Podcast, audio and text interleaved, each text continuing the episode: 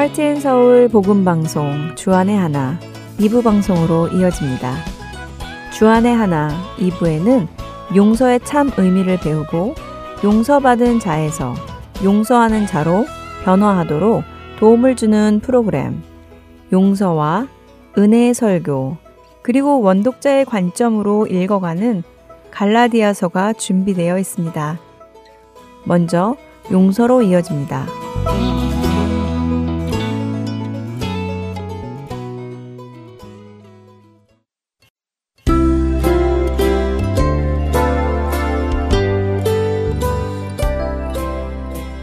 애청자 여러분 안녕하세요. 그리스도인의 권리이자 의무인 용서에 대해 나누는 시간입니다. 최강덕입니다. 지난 시간에는 마태복음 18장에서 예수님께서 나누어 주신 만 달란트 빚진 자의 이야기를 나누었습니다. 만 달란트는 한 사람이 쉬지 않고 16만 년을 일해야 모을 수 있는 엄청난 액수였습니다. 그렇게 엄청난 액수를 임금에게 빚진 자는 아무런 조건 없이 그 모든 빚을 탕감받았습니다. 그가 어떤 일을 해서가 아니라 그가 어떤 약속을 해서가 아니라 임금이 그를 불쌍히 여겨서 그냥 탕감해 준 것입니다. 이렇게 엄청난 빚을 탕감받은 사람이라면 어떻게 살아가야 할까요? 아무런 조건 없이 단순히 나를 불쌍히 여겨주셔서 빚을 탕감해 주신 그 임금님의 은혜에 감사하여 그 은혜를 받은 사람으로서 다른 사람에게도 그 은혜를 나누고 베풀며 은혜 받은 사람으로 합당한 삶을 살아가야 하지 않을까요? 그런데 예수님께서 해주신 이야기 속의 주인공은 어땠을까요? 마태복음 18장 28절에서 30절에 그의 모습이 이렇게 기록되어 있습니다. 그 종이 나가서 자기에게 백 데나리온 빚진 동료 한 사람을 만나 붙들어 목을 잡고 이르되 빚을 갚으라 하매 그 동료가 엎드려 간구하여 이르되 나에게 참아 주소서 갚으리이다 하되 허락하지 아니하고 이에 가서 그가 빚을 갚도록 옥에 가두거늘 만달란트 빚을 탕감받은 사람이 은혜로 탕감을 받고 나가다가 자신에게 백 데나리온 빚진 동료를 만납니다. 100데나리온이면 100일간의 임금입니다. 적지 않은 돈이지요. 3개월이 넘는 월급이니까요. 물론 적지 않은 금액이지만 자신이 방금 탕감받은 만 달란트에 비하면 100데나리온은 사실 먼지 같은 액수입니다. 우리에게 1센트보다도 작은 액수입니다. 그렇게 만 달란트 탕감받은 사람은 자신에게 100데나리온 빚진 자에게 자신이 받은 은혜를 나누었어야 합니다. 극률함을 보여주었어야 합니다. 그것이 은혜 받은 사람으로서 너무도 당연한 반응이기 때문입니다. 하지만 만 달란트 탕감받은 자는 그렇지 않았습니다. 그는 자신에게 백 데나리온 빚진 자를 붙들고는 그의 목을 잡았습니다. 목을 잡았다는 것은 그의 목을 졸랐다는 말입니다. 그의 숨이 막히도록 목을 조르며 빚을 갚으라고 독촉한 것이며 갚지 않으면 목숨이라도 가지고 가겠다고 협박을 하는 것입니다. 그때 그의 동료는 만 달란트 탕감받은 자가 임금님께 했던 말과 같은 말을 합니다. 나에게 참아주소서 갚으리이다. 만 달란트 탕감받은 자가 임금에게 참아주소서 갚으리이다 라고 애걸했을 때 그는 어떤 마음으로 애걸했을까요? 어떻게든 나에게 시간을 좀 주신다면 제가 최선을 다해 갚겠습니다. 라는 마음으로 애걸하지 않았을까요? 그런데 그는 자신에게 똑같이 애걸하는 동료의 마음을 받아주지 않았습니다.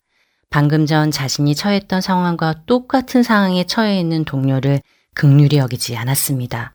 그는 동료를 잡아 옥에 가두고는 빚을 갚도록 했습니다.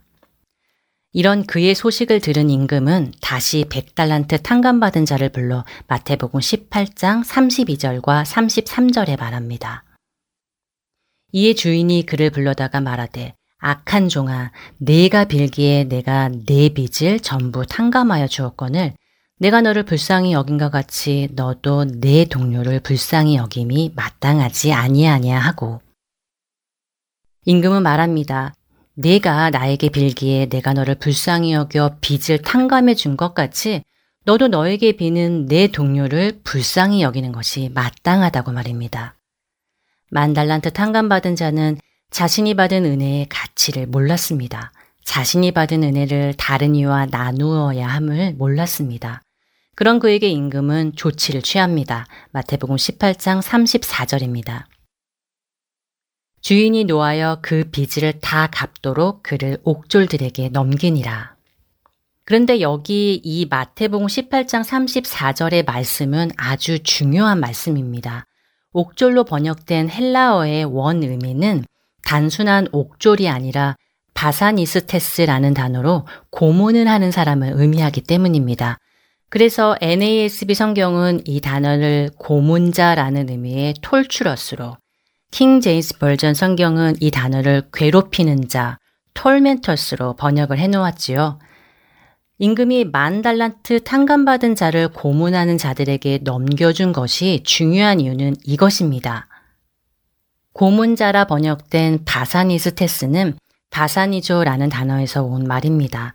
바사니조는 고통을 주다, 고문하다, 힘들게 하다 하는 의미를 가진 단어로 특별히 육신의 병으로 아파하며 고생하는 모습이나 어려운 상황을 만나 힘들어하는 모습을 표현할 때 사용하는 단어입니다. 예를 들어 같은 마태복음 8장 6절에서 자신의 종을 고쳐달라고 예수님을 찾아온 백부장은 내 하인이 중풍병으로 집에 누워 몹시 괴로워하나이다 하며 그의 괴로워하는 모습을 βασανίζω라는 단어로 표현했지요.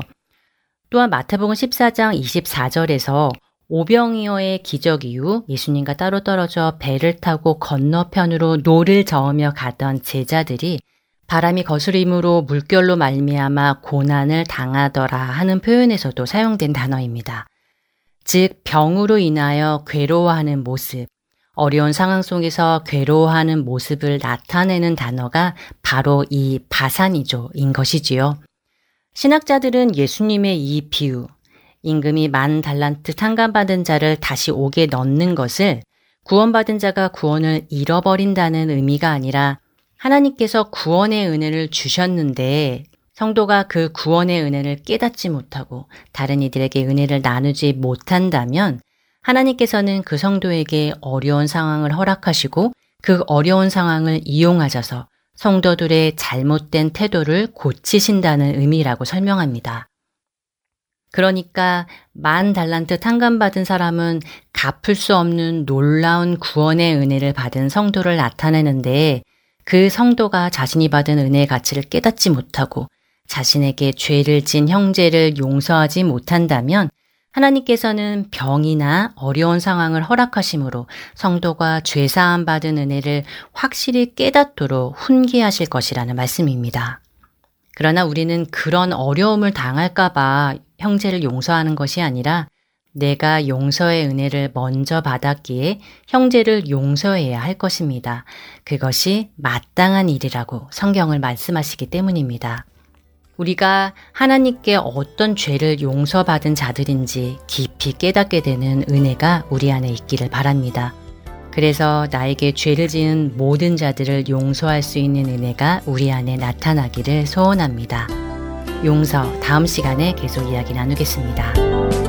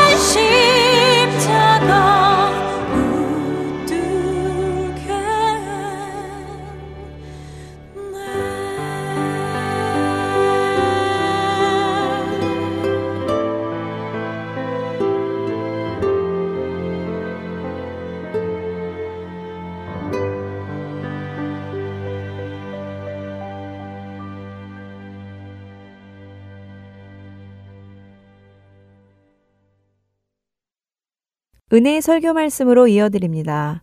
오늘 설교 말씀은 서울 주님의 십자가 교회 서정곤 목사님께서 골로새서 2장 6절과 7절의 본문으로 배우고 확실한 일에 거하라 라는 제목의 말씀 전해 주십니다. 은혜의 시간 되시길 바랍니다.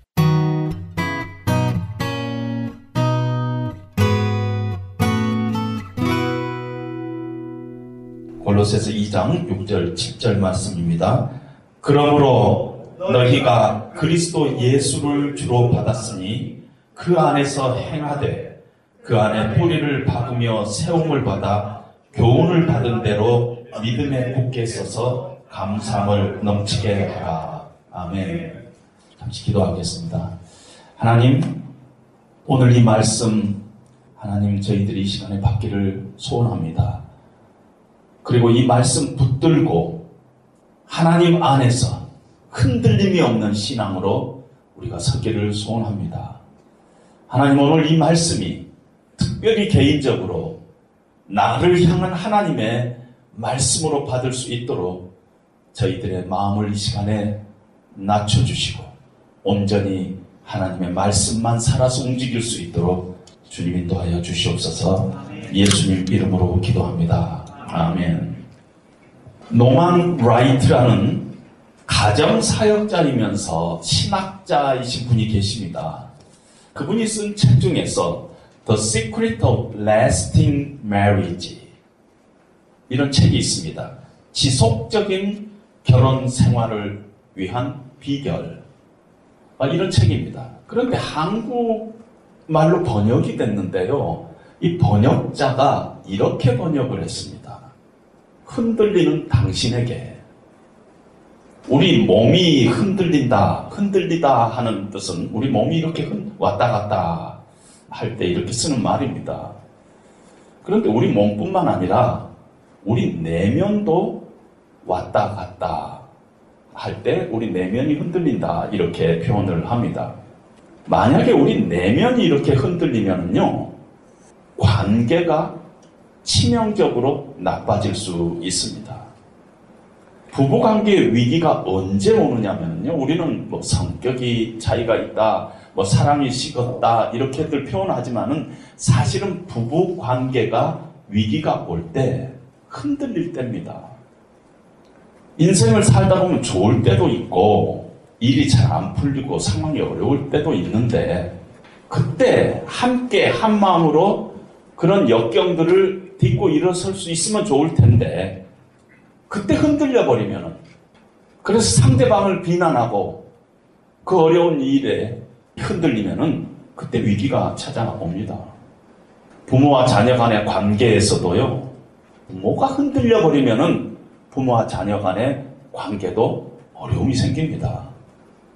어려움이 생기니까 부모 입에서 차마 담을 수 없는 서슴치 않는 자식을 향한 저주가 나올 때도 있습니다. 그러면은 그런 것들이 자녀의 마음속에 상처가 돼가지고 결국은 부모와 자녀 간의 관계에 위험이 생깁니다. 어떤 면에서 부모가 흔들릴 때 그런 일들이 자주 생깁니다. 친구 관계도요, 좋을 때 다 좋습니다. 그런데 상황이 어려워질 때 그때 딴짓 하면은 흔들려 버립니다. 그리고 관계가 나빠집니다. 우리가 인생을 살면서 흔들려 버리면은 뭔가 우리 내면이 왔다 갔다 하면은 그 사람 인생 자체가 위기가 생깁니다. 왜냐하면은 인생은 관계인데 우리의 내면이 흔들려 버리면은 관계 자체가 문제가 되면 우리 인생 자체가 문제가 돼 버립니다. 그래서 이 흔들리지 않는다는 것. 정말 우리가 제대로 우리 인생을 사는데 행복하게 살고 아름답게 살기를 원한다면은 흔들리지 않은 것이 참으로 중요하다 하는 것입니다. 아무리 우리가 탁월하고 아무리 우리가 성공적인 인생을 살고 있다 하더라도 흔들려 버리면은 다 무너져 버려요. 그래서 흔들리지 않은 것이 아주 중요합니다. 신앙생활도 마찬가지입니다. 한때 내가 뜨겁게 하나님을 믿었다. 잘 믿은 적이 있다. 그것 갖고 안, 안 됩니다. 흔들리지 않고 잘 믿는 것이 중요합니다. 그래서 오늘 사도 바울은 골로새 교회에 이렇게 이야기합니다. 너희가 뜨겁지 않아도 좋다. 화끈하게 뭐, 뭐, 그렇게 믿지 않아도 좋으니까, 제발 지속적으로 흔들리지 말고, 하나님 앞에 견고한 자로 서기를 원한다.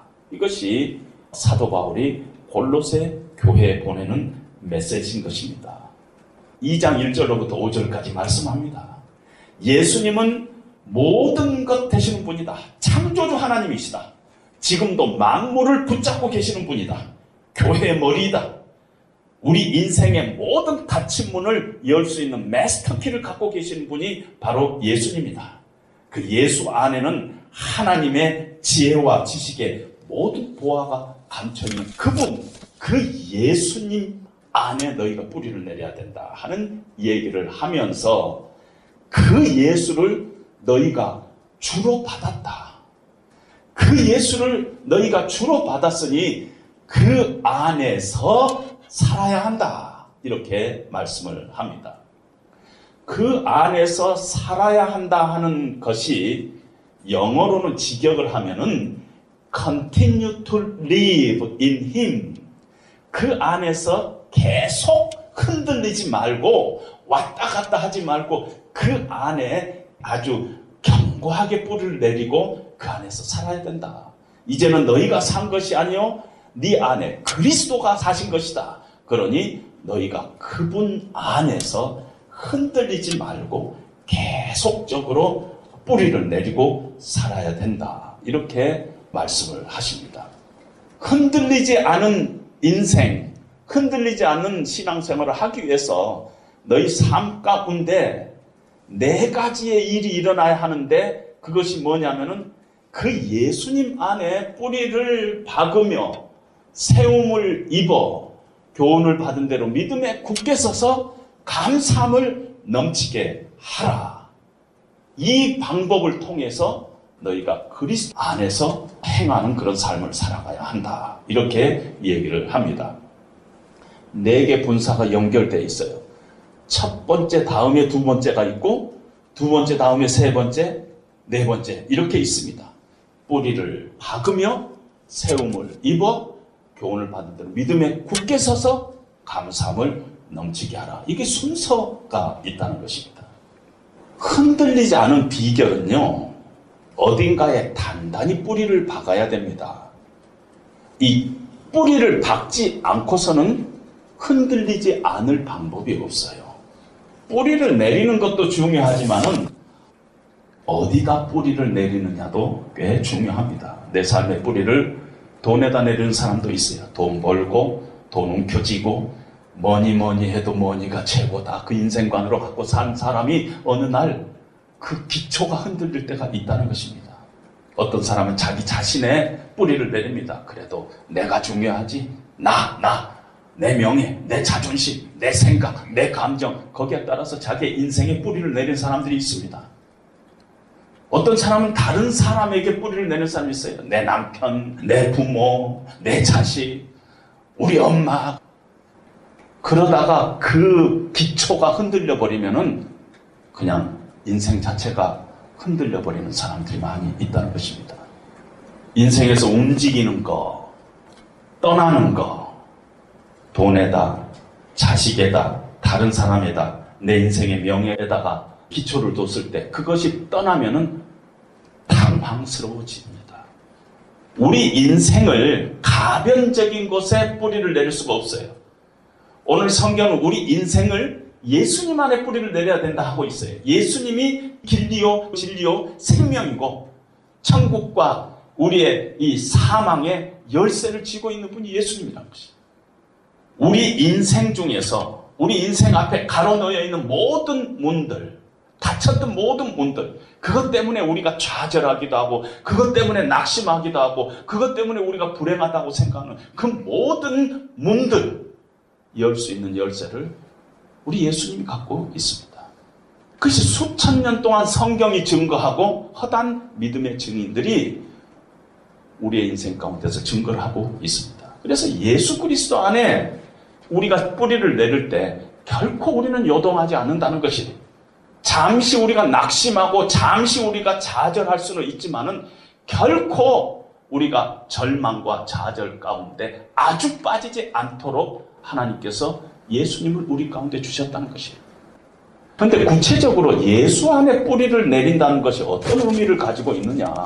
아, 예수 안에 뿌리를 내리고 싶어요, 목사님. 근데 예수 안에 뿌리를 내린다는 것이 어떤 의미를 가지고 있느냐? 우리의 삶의 기초가 그분 안에 세워진다는 것입니다. 그분 안에 내린다는 것입니다. 우리의 존재의 근거가 예수님 안에 있다는 것이에요. 내 존재의 근거뿐만 아니라 내 행동의 지침도 예수님 안에 있다 하는 것이 바로 예수 안에 뿌리를 내린다는 것이 내가 어떤 기준으로 생각하고 어떤 기준으로 행동하느냐 하는 것이 늘 예수님이라는 것이에요. 그리고 내가 인생을 살다가 도움이 필요하고 어떤 힘이 필요할 때 내 삶의 도움의 원천, 힘의 원천은 어디에서 우리가 얻을 수 있느냐? 그게 예수님이라는 것입니다. 내가 여전히 이 땅에 발을 딛고 살고 있지만은 나는 이 땅에 속한 사람이 아니다. 나의 소망은 이 땅이 아니라 저 땅이다. 내가 뭐 미국 시민권자고 뭐 어떻고 그렇게 얘기를 하는데 내 하늘의 시민권을 나는 갖고 있는 사람이다. 나는 천국 백성이다. 하나님의 자녀다. 이 땅에 내가 살고 있지만 이 땅은 나의 영원한 소망의 땅이 아니다. 나는 이 땅에서 나그네와 행인과 같은 자다. 예전에는 아무 생각 없이 살았어요. 근데 이제는 문제가 생긴 것입니다.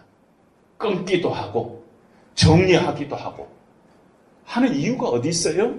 예수님이 기뻐하시지 않겠다고 생각하니까 예수님 앞에 영광 가리는 일이라고 생각하고 있기 때문에 그걸 끊게 된다는 것입니다. 내 행동과 내 생각이 내 판단이 주님이 기뻐하시느냐 아니냐 여기에 늘 우리의 생각을 움직여야 된다는 것입니다. 먼저 할 일과 나중 할 일, 우선순위도 예수님 안에서 생각하고 중요한 것과 중요하지 않은 것, 의미 있는 것과 의미가 없는 것, 그 기준이 늘 예수 그리스도라는 것입니다. 그 판단이, 그 기준이 이것이 정말 예수님 안에서 이것이 윤리적인 것인가? 이것이 정말 도덕적인 것인가? 예수님 기뻐하시는 건가? 예수님 싫어하시는 건가? 늘 그 기초에 따라서 움직이는 것이 그리스도 예수 안에 뿌리를 내리는 것입니다. 할 것, 하지 말 것.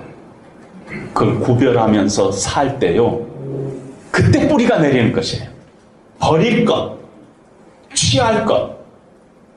그걸 결정하면서 그리스도 안에서 결정하면서 살 때 그때 뿌리가 내리는 것이 예수님 때문에 내가 즐겨 하던 것을 끊어버릴 때 그 순간 뿌리가 내리는 것이 불이익을 각오하면서까지도 이것이 예수님이 기뻐하시는 일이라고 생각하면서 불이익을 감수할 때 그때 뿌리가 내리는 것이 그런 거 저는 한 번도 안 해봤는데요. 그런 사람들은 뿌리가 내릴 수 있겠어요? 실제 행동을 안 해봤는데 하나님이 기뻐하신 일일 것이다. 하나님이 기뻐하신 일이다 하고 내 삶에서 내 삶 가운데 조정을 했는데 선택을 했는데 결단을 했는데 끊을 건 끊고 취할 건 취하고 그래서 행동을 한 번도 해보지 않았는데 뿌리가 내릴 수 있겠느냐는 것이 그렇게 우리의 삶, 우리의 행동, 우리의 판단들을 그리스도 중심적으로 할 때 우리의 삶에 뿌리가 내립니다. 뿐만 아니라 내가 인생을 살다 보면은 지치고 힘들고 낙심될 때가 있어요. 그럴 때 어디에 의지하느냐? 어려운 일 있으면 다 그냥 팽개쳐 버리고 아 그래도 그것이 더 좋아요. 그리고 그쪽으로 가겠어요? 아 예수 믿어봤자 아무 소용없대요. 아니에요. 그때 나의 도움이 어디서 올까?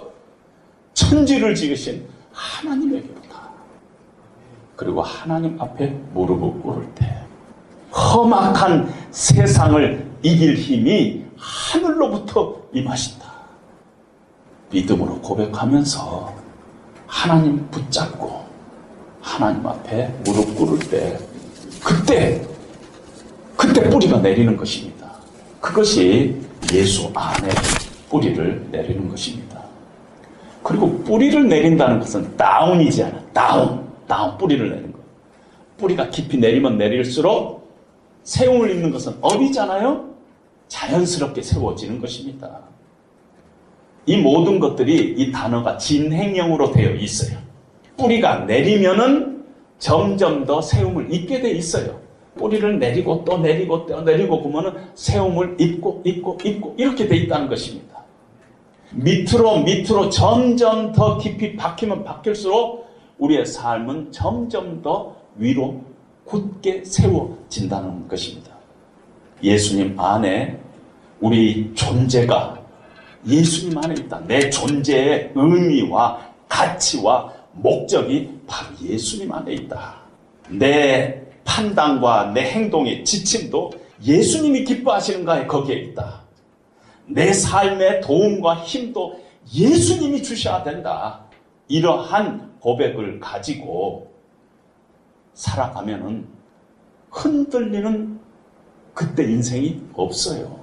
왜냐하면 그 하나님의 약속입니다. 하나님께서 그렇게 약속하셨고 그 약속을 우리가 확증하고 살아가면서 점점 점점 어, 믿음이 굳건해지는 것입니다. 이렇게 우리가 우리의 존재를 하나님 앞에 내리고 우리의 삶의 행동과 우리의 생각들은 늘 주님 앞에 내리고 우리가 어려울 때 힘과 도움도 다 주님에게서부터 온다 하는 그런 생각을 가지고 교훈을 받은 대로 믿음에 굳게 서는 일이 그 다음 단계로 있어지는 것입니다. 교훈을 받는다 하는 것은 이 교훈은 하나님께서 이미 우리에게 주시는 약속의 말씀들을 우리의 삶 가운데서 컨펌해 나가는 것입니다. 성경의 세계 속으로 들어가면은 하나님은 어떤 분이신가? 그 하나님은 참으로 신실하시고 공평하시고 그 하나님을 이 성경 속에서 만나고 확증해 가는 것입니다. 찬송은 공평하신 하나님이 그렇게 하지만은 내 삶 가운데 그런 확증이 없으면은 늘 입술로는 찬송을 하지만 내 마음속에는 하나님 공평하시지 않은 거. 그 갖고 능력이 없다는 것입니다.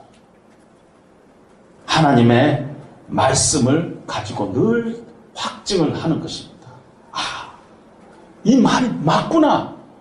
아, 이 하나님의 말씀이 살아있구나. 그것 때문에 마음속에 막 감격이 생기고 가슴이 뜨거워지고 그래서 더 하나님의 말씀을 사모하게 되고 하나님 말씀 더 갈증 나고 더 알고 싶고 이런 일들이 생기는 것입니다. 하나님의 말씀에 막 헐떡거리고 사슴이 시냇물을 찾아 갈급한 같이 내 영혼이 하나님 말씀을 막 쫓아가는 것입니다. 그런 일들이 우리 가운데 있어야 되는 것입니다. 시카고에 유명한 전도자인 무디가 있지 않았어요? 어떤 사람이 그 교인이 무디 선생님의 성경책을 한번 보고 싶었어요. 그래서 무디 선생님 성경책을 제가 한번 봐도 좋겠습니까? 아 보세요. 그러고 줬더니 성경책이 참 묘, 묘했어요. 막 빨간 줄도 그어져 있고 파란 줄도 수많은 줄들이 그어져 있는데 줄 그어진 다음에 가로하고 T, P 하고 가로 닫고 이렇게 돼 있다는 것입니다. 그래서 그 사람이 무디 선생님 TP가 무슨 뜻이에요? 그리고 물어봤어요. 모디 선생님이 tested and proved. 내가 이 말씀을 나의 삶 가운데 테스트해 봤던 이 말씀이 사실인 것, 참이다는 것이 프루브된 것입니다. 늘 하나님의 살아있는 이 말씀, 이미 성경 속에서 하나님께서 우리에게 약속하신 그 수많은 하나님의 말씀들이 내 삶 가운데서 하나하나 컨펌해 나가면서 tested and proved 했을 때 우리 안에 믿음이 굳게 세워지는 일이 생긴다는 것입니다. 그런 과정을 겪으면은요, 뿌리를 닫고 세움을 입어 믿음에 굳게 서면은 우리 안에 감사가 넘친다는 것입니다. 이 뿌리를 받고 세움을 입어 믿음에 굳게 서는 것은 다 수동태로 되어 있어요. 수동태. 이 말은 뭐냐면은 우리가 야 우리 뿌리를 박자. 이제 세움을 입자. 믿음에 굳게 서자. 그래고 되는 것이 아니라는 것입니다. 내 고집 내려놓고 내 존재 내려놓고 내 얄팍한 이성과 자존심 다 내려놓고 내 껍질이 깨져야 돼요. 이 깨진 껍질 사이로 이 씨앗이 나와가지고 역사하는데 그 일들이 성령 하나님께서 역사하신다는 것이에요. 내가 하는 게 아니에요. 성령 하나님께서 역사하는 것입니다. 우리는 늘 하나님 앞에 하나님 내가 얼마나 죄악되고 연약한지 모릅니다. 가난한 마음 가지고 하나님 앞에 무릎 꿇고 주님의 도우심을 바라고 그 주님 앞에서 순종을 결단하고 그럴 때 성령께서 우리 가운데 역사하시면서 깨진 껍질을 통해서 씨앗을 하나님께서 만들어 가면서 우리도 모르는 사이에 뿌리를 받고 세움을 입고 믿음에 굳게 서는 일을 성령 하나님께서 하신다는 것입니다. 그리고 나면은 감사함이 찾아오는데 이 감사함은 능동형으로 되어 있습니다. 이제 너희가 감사해라는 것입니다. 그런 역사들을 바라보면서 하나님이 어떤 분이신가, 무슨 일을 하시고 계시는가, 오늘도 이 하나님의 말씀에 감동하고 감격하고 헐떡거리면서 하나님의 은혜 속에 있다 보면 나도 모르는 사이에 내 마음 속에 감사가 찾아오는데 이 감사하는 정도로 끝나지 말고 너희가 능동적으로 감사함을 넘치게 하라. 그러니까 적당히 아 감사하다 이런 정도로 끝나면 안 된다는 거예요. 감사함을 넘치게 하라는 것이에요. 왜냐하면 이 감사가 참 중요해요. 이상하게 감사가 마르면은요, 그 다음에 믿음이 약해져요. 거꾸로 뒤집어지기 시작하는 것이에요. 그러니까 감사가 우리 안에 자꾸 이렇게 넘치게 하는 것입니다. 만약에 내 삶 가운데서 늘 감사가 넘치지 못하고 늘 내 삶 가운데서 원망이 생기고 비판이 생기고 불평이 생기면은 믿음의 뿌리가 내리지 않았다는 증거예요. 어떤 면에서. 감사가 참 중요합니다. 따라서 우리가 예수 그리스도를 주로 받았으니 그 안에 뿌리를 내리는 일이요. 그냥 단순히 예수 그리스도를 구원자로 내가 받았다는가. 성경의 가르침에 동의한다든가. 내가 이 신앙생활 하다가 보니까 어떤 체험을 했다든가 그런 수준이 아니라는 것입니다. 사도행전에 보면은요. 사도행전에서 정말 하나님 앞에 쓰임 받는 사람들이 하나님 앞에 totally surrender 했어요. 우리가 구원자로 우리가 받지만은 우리의 삶 가운데 능력 있는 신앙생활 하려면은 정말 주님이 내 삶의 주인으로 뿌리를 내려야 된다는 것입니다. 이렇게 우리가 살지 못하는 이유가 만약에 있다면, 만약에 우리가 그리스도 예수를 주도 받았으니 그 안에서 행하되 그 안에 뿌리를 내려가지고 감사함을 넘치게 하는 삶을 우리가 살고 있지 못하다면 이유는 두 가지예요.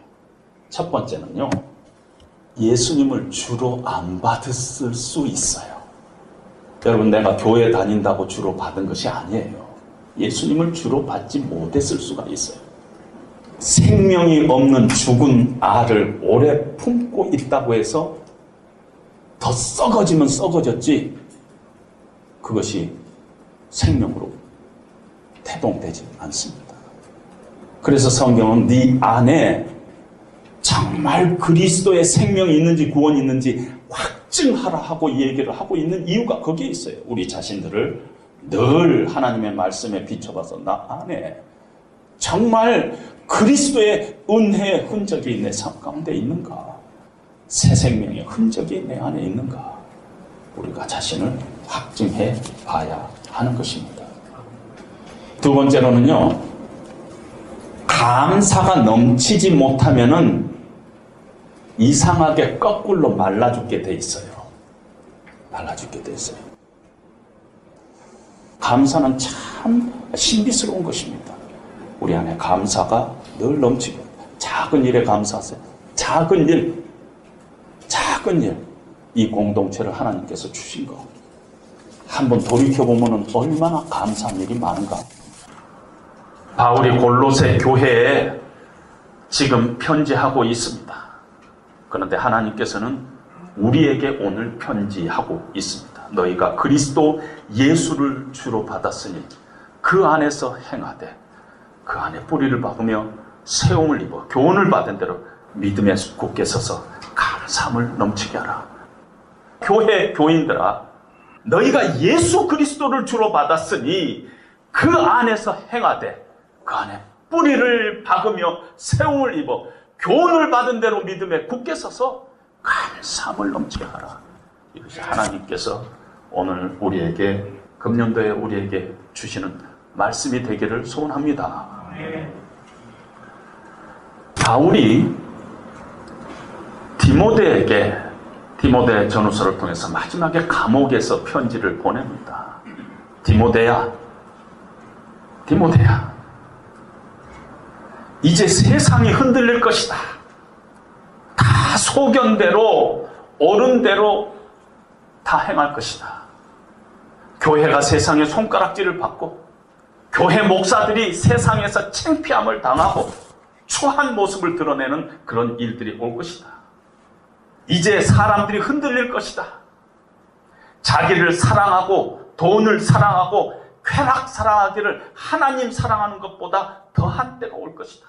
사람들이 교만하며 사람들이 감사치 아니하며 선한 것을 좋아하지 않고 조급하고 자만하며 사납고 절제하지 아니하며 경건의 모양은 있지만은 경건의 능력이 없는 그런 시대가 올 것이다. 그러나 디모데야 너는 배우고 확신한 일에 거하라. 네가 배우고 확신한 일에 뿌리를 박으며 세움을 입어 교훈을 받은 대로 믿음에 굳게 서서 감사함을 넘치게 하라. 이것이 사도 바울의 마지막 유언과 같은 말씀인 것입니다. 네가 어려서부터 성경을 알았나니 성경은 능히 너로 하여금 그리스도 예수 안에 있는 믿음으로 말미암아 구원에 있는 지혜가 있느니라. 모든 성경은 하나님의 감동으로 된 것으로 교훈과 책망과 바르게 함과 의로 교육함을 통해서 하나님의 사람으로 온전케 하며 모든 선한 일을 행하기에 온전케 하는 능력이 하나님의 말씀 안에 있느니라. 말씀과 씨름해라. 마지막에. 그래서 너희가 그 받은 교훈대로 믿음에 굳게 서서 네가 배우고 확신한 일에 늘 거하는 그런 삶을 마지막 말세 너희가 해라.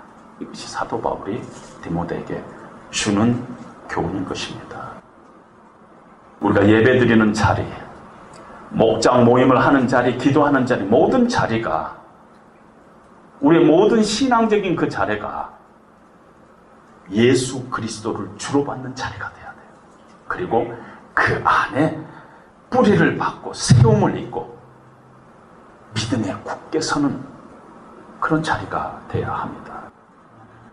양적인 부흥이 꼭 그 영적인 성장이라고 얘기하는 건 아니에요. 그러나 변화된 하나님의 백성들을 통해 가지고 주변에 많은 사람들이 그 공동체로 모여드는 그런 역사가 분명히 일어날 것입니다. 그런 소망을 가지고 어떤 어려움 가운데서도 흔들리지 않는 그런 성숙한 크리스찬들이 이 공동체에서 계속 계속 양육되는 그런 아름다운 공동체 되시기를 주님의 이름으로 부탁드립니다.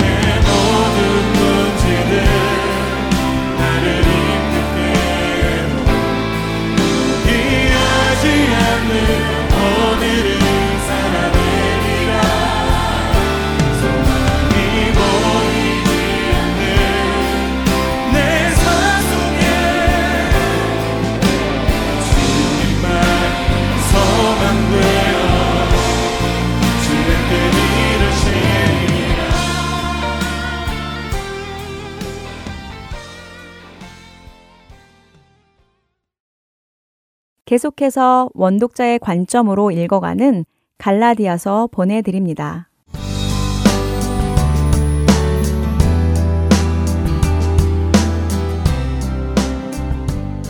하렌 서울 복음방송 청취자 여러분 안녕하세요. 원 독자의 관점으로 읽어가는 갈라디아서 성경 공부의 최순환 목사입니다. 지난 두 주 동안 갈라디아서 3장 6절에서 9절까지 말씀과 10절에서 14절까지의 말씀을 살펴보았는데요. 3장 6절에서 9절까지의 말씀에서 바울이 강조하는 것은 믿음으로 말미암은 자들이 아브라함의 자손이고 아브라함과 함께 복을 받는다는 내용이었고 10절에서 14절까지의 말씀에서는 이와 대조되는 사람들, 즉 율법 행위에 속한 자들은 모두 율법의 저주 아래에 있는데 그 이유는 그 누구도 율법이 요구하는 모든 행위를 지키거나 행할 수 없고 바울은 그 증거로 구약 성경에 기록되어 있는 말씀을 인용해서 변증했다고 말씀드렸습니다. 하지만 그리스도께서 율법의 저주 아래에서 죄의 노예 상태로 있던 우리를 위해 대신 저주받은 바 되사 친히 그 대가를 지불하셔서 우리를 되찾으시고 우리를 자유케 하셨다는 것이 바울이 강조하고자 했던 내용이라고 말씀드렸습니다. 바울은 이제 율법과 하나님의 약속을 서로 대조하며 변증을 이어가고 있는데요. 갈라디아서 3장 15절 말씀입니다. 형제들아, 내가 사람의 예대로 말하노니 사람의 언약이라도 정한 후에는 아무도 패하거나 더하거나 하지 못하느니라. 여기에 쓰인 사람의 예대로 말하노니는 사람들의 방식에 따라 말하노니 또는 일상생활의 예를 들어 말하노니 등으로 표현될 수 있습니다. 그리고 사람의 언약이라도에서 언약으로 번역된 디아데케는 다른 경우에는 유언이라는 말로 번역되기도 합니다. 일상생활의 예를 들어 말한다는 바울의 표현을 생각해 보면 이 구절에서도 유언이라고 번역하는 것이 좀 더 설득력이 있는 것 같습니다. 즉 바울은 일상생활에서 적법하게 작성된 유언 같은 약속도 정해진 이후에는 그 내용을 폐하거나 더하지 못하는데 하물며 하나님께서 약속하신 언약은 더욱더 폐지하거나 수정할 수 없다는 것을 강조하고 있는 것입니다. 그렇다면 바울이 말하는 이 약속들은 무엇입니까? 갈라디아서 3장 16절입니다. 이 약속들은 아브라함과 그 자손에게 말씀하신 것인데 여럿을 가리켜 그 자손들이라 하지 아니하시고 오직 한 사람을 가리켜 내 자손이라 하셨으니 곧 그리스도라. 바울은 창세기 15장 말씀을 토대로 이 약속들이 아브라함과 그 자손에게 말씀하신 것이라고 합니다. 창세기 15장에 보면 하나님은 아브라함에게 두 가지 약속을 하시는데 자손에 대한 약속과 땅, 곧 기업에 대한 약속입니다. 자손에 대한 약속은 창세기 15장 6절 말씀에 나오는 것과 같이 하나님이 아브라함을 밖으로 이끄시고 하늘의 뭇별을 보게 하시고 이와 같이 셀 수 없는 자손을 주겠다고 약속하셨고 아브라함이 여호와를 믿어 이를 그의 의로 여기셨다는 이신득이 즉 뭐뭐로서에 해당하는 한자어 써 이자에 믿을 신, 얻을 득, 오를 이를 써서 믿음으로써 의로움을 얻는다는 원리에 가는 것인데 지난 몇 주간에 걸쳐 말씀드린 내용입니다. 자손에 대한 약속은 이렇지만 땅, 곧 기업에 대한 약속은 창세기 15장 7절부터 하나님과 아브라함의 대화에서 발견할 수 있습니다. 한번 살펴보겠습니다. 창세기 15장 7절입니다. 또 그에게 이르시되 나는 이 땅을 내게 주어 소유를 삼게 하려고 너를 갈대아인의 우르에서 이끌어낸 여호와니라. 하나님이 아브라함에게 이 땅을 주어 소유로 삼게 하려고 갈대아인의 우르에 있던 그를 이끌어내셨다고 말씀하십니다. 그러자 아브라함이 이번에는 하나님께 묻습니다. 창세기 15장 8절입니다. 그가 이르되 주 여호와여 내가 이 땅을 소유로 받을 것을 무엇으로 알리이까? 그러자 하나님이 창세기 15장 9절에서 이렇게 대답하십니다. 여호와께서 그에게 이르시되 나를 위하여 3년 된 암소와 3년 된 암염소와 3년 된 숫양과 산비둘기와 집비둘기 새끼를 가져올지니라. 아브라함은 이 말씀이 의미하는 것이 무엇인지 이미 아는 것 같습니다. 창세기 15장 10절 말씀으로 이어집니다. 아브라함이 그 모든 것을 가져다가 그 중간을 쪼개고 그 쪼갠 것을 마주 대하여 놓고 그 새는 쪼개지 아니하였으며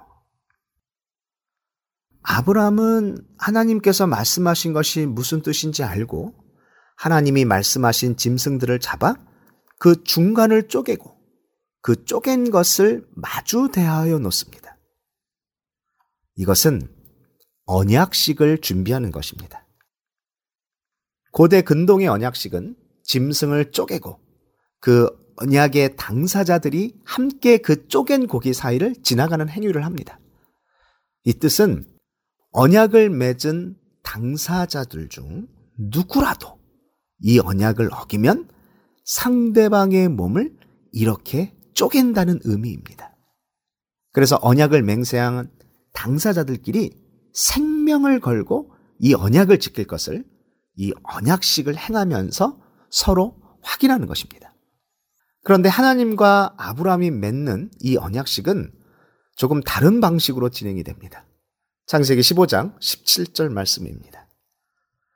해가 져서 어두울 때에 연기 나는 화로가 보이며 타는 횃불이 쪼갠 고기 사이로 지나더라. 하나님은 땅을 소유로 받을 것을 무엇으로 알 수 있냐는 아브라함의 질문에 대해 언약식을 맺는 짐승들을 준비해 놓으라고 말씀하시고 아브라함은 하나님이 말씀하신 그 모든 짐승들을 가져다가 그 중간을 쪼개고 그 쪼갠 것을 마주 대하여 놓습니다. 이제 이 언약이 성립되기 위해서는 하나님과 아브라함이 이 쪼개진 짐승 사이를 지나가면 되는데 17절 말씀을 보면 그 쪼갠 고기 사이는 타는 횃불만 지나갑니다. 하나님만 지나가셨다는 것입니다. 이 의미는 하나님이 아브라함에게 하신 모든 약속은 하나님이 시작하시고 하나님이 완성하신다는 것을 상징적으로 보여줍니다.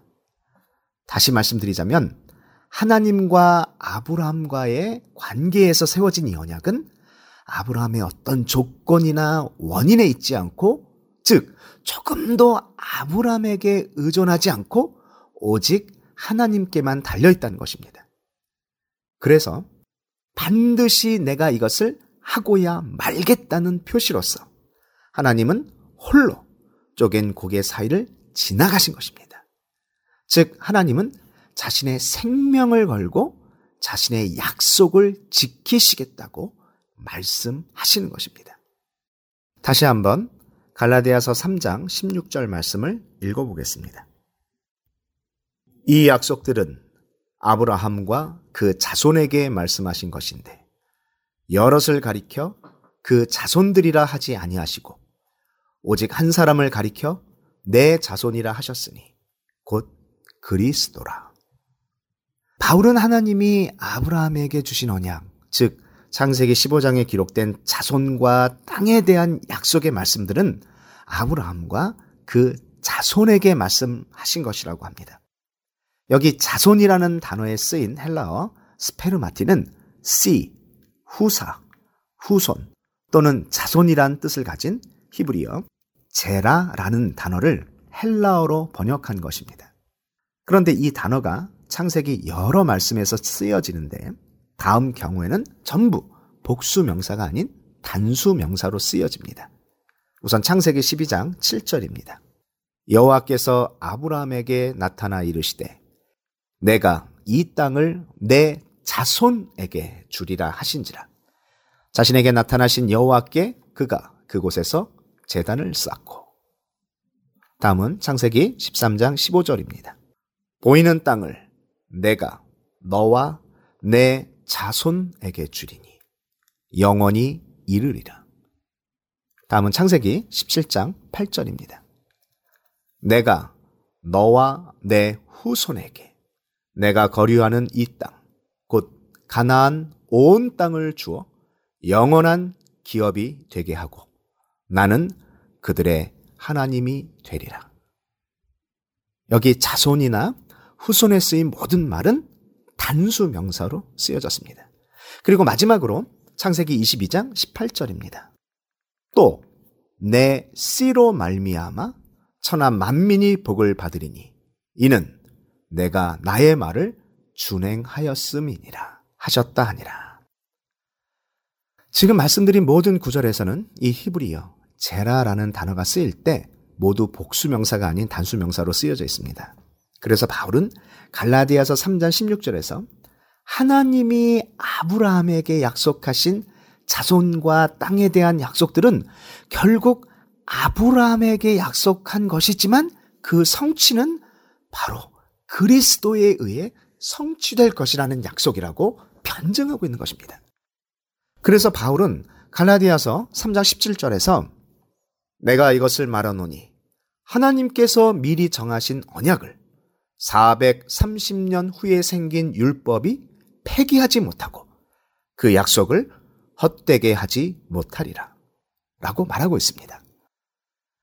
바울이 지금 말하는 것은 하나님께서 스스로 자신의 생명을 걸고 맹세까지 하시면서 세운 이 은혜의 언약을 어떻게 나중에 생긴 율법이 폐기하고 그 약속을 헛되게 할 수 있겠냐는 말입니다. 이 부분에서 팀켈러 목사님의 표현을 빌리자면 하나님은 차라리 죽으실지언정 아브라함과 그 후손에게 복을 주시고 한 특정한 후손, 곧 그리스도를 통해 온 세상에 복을 주신다는 약속을 절대로 어기지 않으신다는 것입니다. 바울은 왜 이러한 설명을 갈라디아 성도들에게 하고 있습니까? 그것은 갈라디아 지역에 침투한 거짓 교사들은 구약을 잘 모르는 갈라디아 성도들에게 그리스도의 복음보다 율법이 더 오래되었고 따라서 율법이 더 권위를 갖는다는 이야기를 했을 것입니다. 그러자 바울은 실제적으로 아브라함에게 주신 언약의 말씀은 율법보다 430년이나 먼저 주신 말씀인 것을 역사적 사실을 내세워 반증하면서 아브라함에게 주신 모든 언약의 말씀은 결국 그리스도에게로 집약되고 있음을 변증하고 있는 것입니다. 그래서 바울은 갈라디아서 3장 18절 상반절에서 이렇게 말합니다. 만일 그 유업이 율법에서 난 것이면 약속에서 난 것이 아니리라. 유업이란 단어에 쓰인 헬라어는 클레로노미아로 유산, 상속에 의해 받는 재산이라는 의미를 가지고 있습니다. 그런데 이 단어는 히브리어 나할라라는 말을 헬라어로 번역할 때 쓰여진 말인데 히브리어 나할라 단어의 뜻은 이스라엘의 각 지파에 할당된 거룩한 땅의 목 혹은 소유물로 이스라엘에게 주어지는 그 영토 전체에 대해 사용된 단어입니다. 즉, 구약적인 개념에서의 유업이란 약속의 땅을 차지한다는 개념입니다. 바울은 거짓 교사들이 주장하는 것처럼 이 유업이 율법에서 났다고 한다면 당연히 이 유업은 하나님의 약속에서 난 것이 아니고 율법이 곧 하나님이 말씀하신 약속, 곧 언약이라는 말이 됩니다. 그러면 그것보다 이전에 확전된 다른 언약은 없다는 말인데 이것은 율법주의자들인 그들이 자신의 조상으로 믿고 있는 아브라함의 예를 통해 성경에 기록된 역사적인 사실과 배치됩니다. 왜냐하면 성경에 분명히 기록된 것처럼 하나님은 분명히 아브라함에게 약속을 통해 은혜를 베푸셨기 때문입니다. 따라서 바울은 지금 유업이 율법에서 난다는 주장은 성경적이지도 않고 역사적인 사실과도 어긋난다는 것을 갈라디아 성도들에게 변증하고 있는 것입니다. 그렇다면 바울이 말하고자 하는 결론은 무엇입니까? 갈라디아서 3장 18절 하반절입니다. 그러나 하나님이 약속으로 말미암아 아브라함에게 주신 것이라. 그렇습니다. 이 유업은 하나님이 약속으로 말미암아 아브라함에게 주신 것이라고 결론 짓습니다. 우리가 쓰는 개혁개정 성경에서는 헬라어 케카리스타이라는 단어를 그냥 주신 것이라라고 번역을 했는데요. 이 단어는 카리조마이라는 동사로 우리가 갈라디아서에서 많이 들었던 카리스라는 단어에서 유래했습니다. 그 뜻은 다시 말씀드리지만 받을 자격이 없는 인간에게 주신 하나님의 선물, 곧 은혜를 말합니다. 그래서 이 문장은 그러나 하나님이 약속으로 말미암아 아브라함에게 은혜로 주신 것이라 라고 번역하는 것이 훨씬 더 의미가 있다고 생각합니다. 바울은 약속의 땅을 차지한다는 구약적 개념의 유업이 율법에서 난 것이 아니라 하나님이 약속으로 아브라함에게 은혜로 주신 것인데 이 말은 결국 그리스도를 통해 그 성취가 이루어졌음을 선포하고 그래서 그 유업은 하나님의 나라, 영생, 구원 등을 포함하는 포괄적인 개념으로 정의하고 있는 것입니다. 하나님은 우리에게 십자가 사역을 통해 구원을 허락하시고 우리에게 하나님 나라라는 유업을 주셨습니다. 그리고 이것은 전적인 하나님의 약속, 곧 그분의 은혜로 이루어진 일입니다. 갈라디아 교인들이 거짓 교사들의 속임에 쉽게 넘어간 이유 중에 하나는 그들은 구약의 역사를 제대로 몰랐기 때문입니다. 물론 그들은 대부분 이방인들이었기에 구약 성경에서 말하는 하나님의 약속에 대해서도 별로 알지 못했을 것이고 율법이나 복음의 관계에 대해서도 제대로 알고 있지 않았을 것입니다. 그래서 바울이 복음을 전할 때는 복음을 받아들였지만 거짓 교사들이 구약 성경의 몇 구절을 뽑아서 이야기할 때 의심하지 않고 그 속임수에 그대로 넘어갔을 것이라 생각됩니다. 그래서 그들의 무지를 무조건 탓할 수만은 없을 것입니다. 그러나 오늘날 우리는 다릅니다. 우리는 이미 정경화된 하나님의 말씀을 가지고 있습니다. 지금 우리의 현실에서도 많은 이단들이 성경을 인용하면서 자신들의 교리를 설파합니다. 성경의 말씀들을 문맥이나 앞뒤 정황과는 상관없이 한두 구조만 뽑아서 자신들의 교리를 뒷받침해 주는 것처럼 설명합니다. 많은 이슈를 일으킨 이단 단체들이 소위 성경 공부 모임을 통해 교세를 넓혔습니다. 그러나 우리는 갈라디아 성도들처럼 몰랐다고 변명할 수는 없습니다. 이미 주어진 성경을 읽지 않았기 때문에 성경이 말하고 있지 않은 사실들을 설파하는 말에 넘어가는 것은 우리의 게으름 때문이요, 우리의 무지 때문입니다. 우리는 성경을 고르지 말고 한 권 한권 모두 읽어 나가야 합니다. 어렵고 이해되지 않으면 성령의 도움을 구하고 목회자의 도움을 구하고 검증된 자료들을 참고하며 읽고 알아야 합니다. 그래서 성경이 밝히고 있는 복음이 무엇인지를 바르게 알아야 합니다. 신과 약을 통틀어 밝히고 있는 하나님과 그 하나님의 역사와 왕국에 대하여 바르게 알아야 합니다. 한 주간 더 깊은 하나님의 말씀을 묵상하시는 저와 여러분이 되기를 기도합니다. 청취자 여러분, 다음 시간에 뵙겠습니다.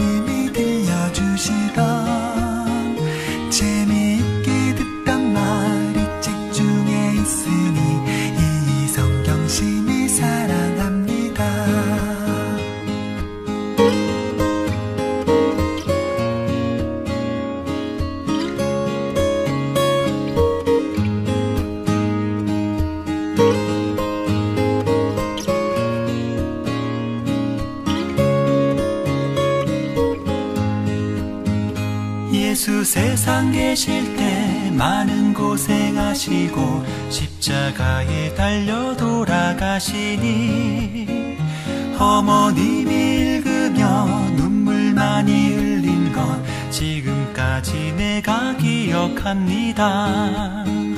귀하고 귀하다. 우리 어머님이 들려주시던 재미 듣던 말이 책 중에 있으니 이 성경 심히 사랑합니다. 그때 일은 지나고 나의 눈에 환하고 어머님의 말씀 기억하면서 나도 시시때때로 성경 말씀 읽으며 주의 뜻을 따라 살려 합니다 나의 사랑하는 채 비록 헤어졌으나 어머님의 무릎 위에 앉아서 재미있게 듣던 말이 책 중에 있으니 이 성경 심히 사랑합니다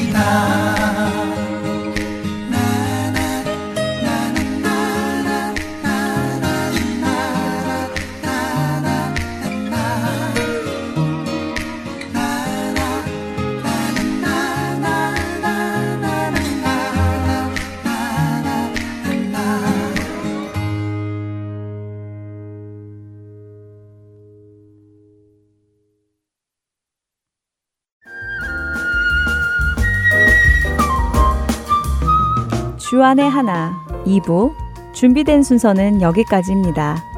함께 해주신 여러분께 감사드립니다. 다음 시간에 뵙겠습니다. 안녕히 계십시오.